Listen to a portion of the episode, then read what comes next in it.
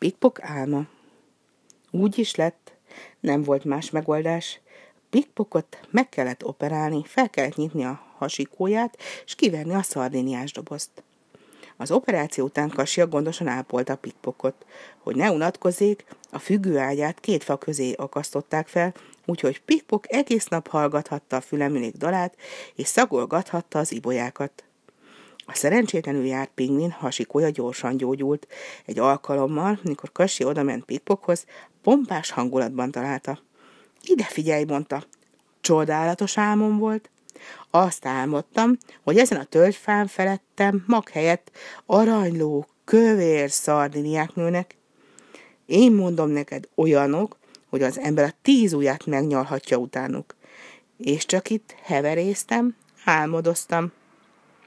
Vakpuk bácsiról gondolkodom, és a szardiniák magukról potyogtak a csőrömbe. Hűha! Hűha! nevette el magát Kasia. De jelenleg még diétáznod kell, és csak kétszer sültet meg tejbedarát ehetsz. A pingvin fintorgott. És a tejbedarában nem kaphatnék legalább néhány kis élős protnit? Azok úszkálhatnának a darában, nekem meg nem volna hány ingerem.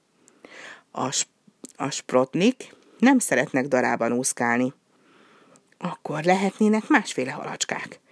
Akármilyen kicsik, csak egy icike picikét csapkodjanak a farkincájukkal. Kasia bebugyolálta a pikpokot a takaróba. Kicsikém, még néhány napig türelmesnek kell lenned, aztán meglátod, apu nagy meglepetést szerez neked. Pikpok elgondolkodott. Egy pillanat múlva megkérdezte. Ez pompás, de azt a meglepetést meg lehet majd enni? És csapkodni fognak a farkincájukkal?